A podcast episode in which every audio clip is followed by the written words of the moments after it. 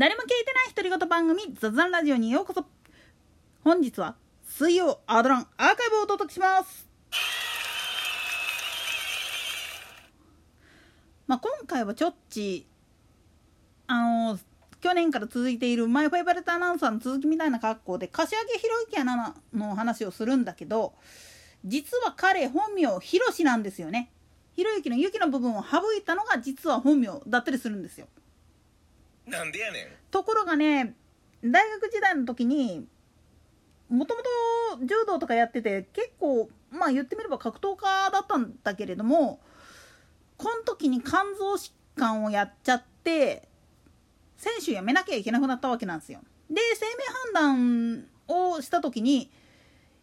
この画数柏木弘のまんまでいったらあまり長いこと生きられないよっていうふうに言われてしまって、そういえばっていうふうに思い当たることがあったんで、ゆきっていう字をつけたわけなんですよね。で、この件に関しては実は入社する際に、まあ当時室長だった小池アナに対して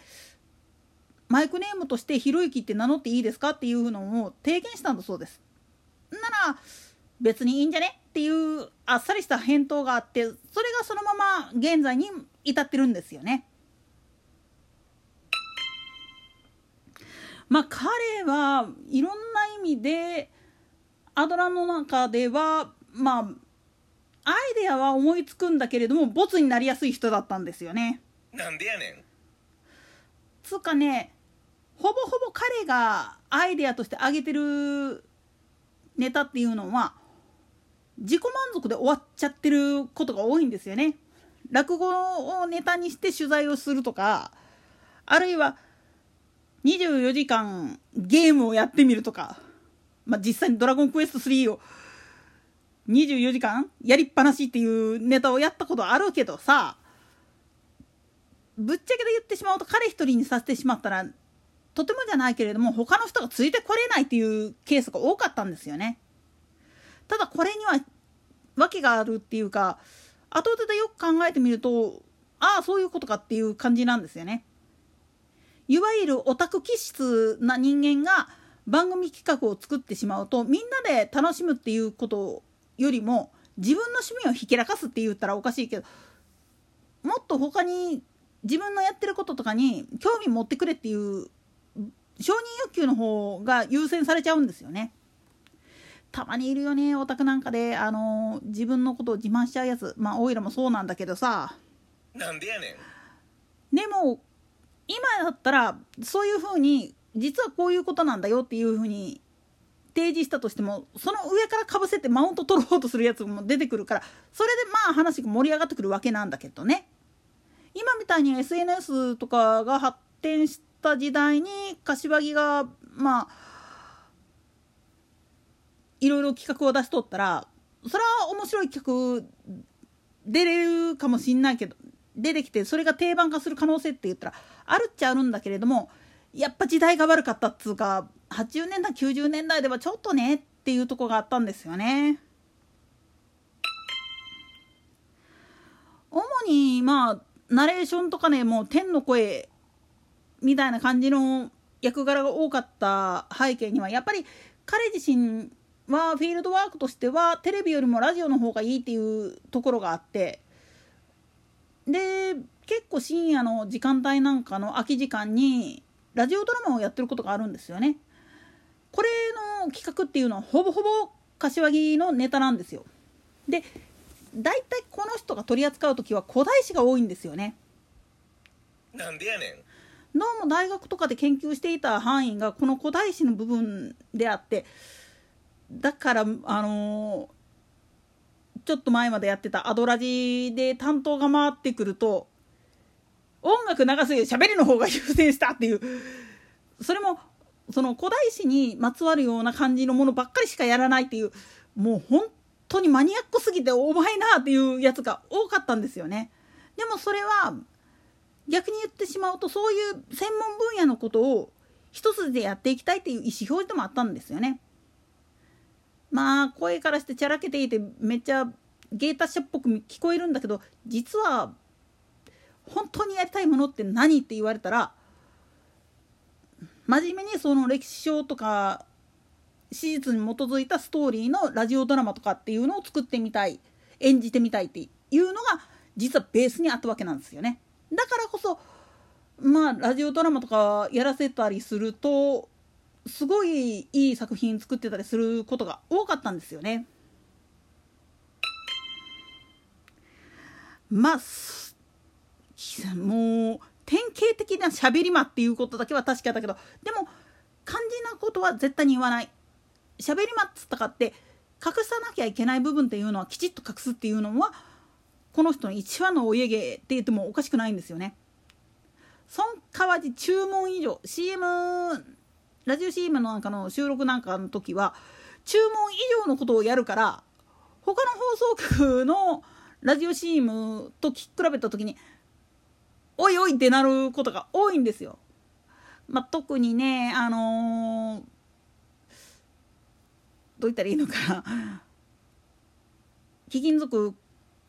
高額買い取りをやるヘリオス大阪さんだとか、あと花山温泉なんかの シーエム なんかでも何気にお前どこぶっ飛んでんだっつ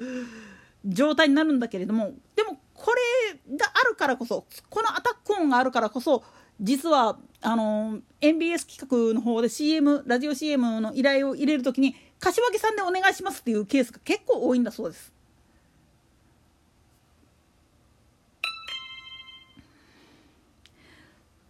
それとは裏腹に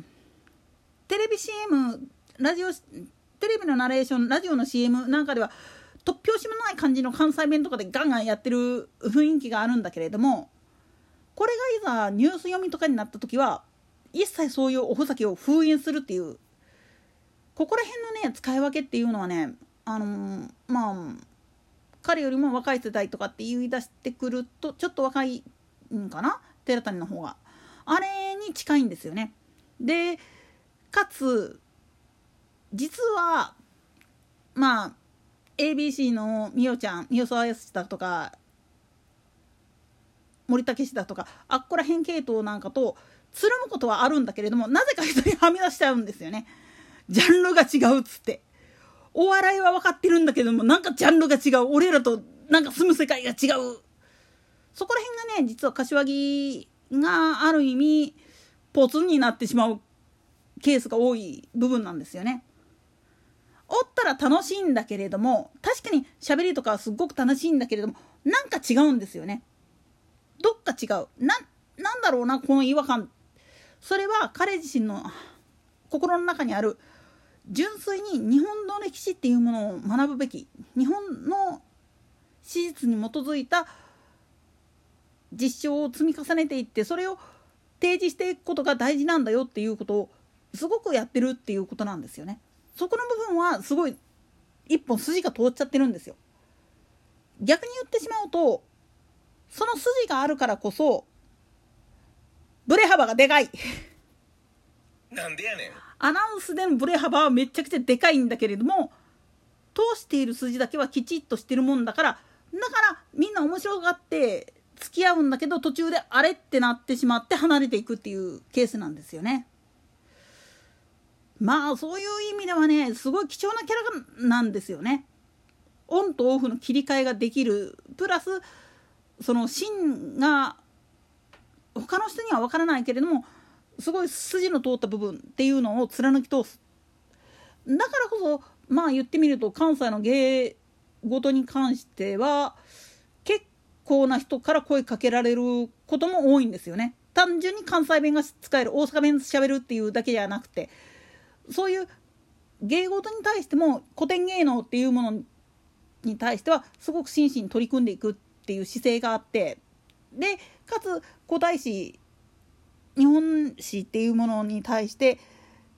真面目に取り組んでいく、こういう資料が出てきてこれってこういうことなん違うかなっていう仮説を立てながら、それをラジオドラマっていう形で消化していくっていう、そういう頭の良さっていうのはすごくあるんだけれども、生地局アナであるがためにまあ言ってみると活躍の場が限られちゃってるっていうところがうーんなんですよね。ただ今年来年になるともういわゆるシニアで契約が切れるわけで、そうなってくるとひょっとしたら何らかの形のアクションがあるんじゃないかなっていうふうに思われるんですよね。といったところで今回はここまで。それでは次回の更新までごきげんよう。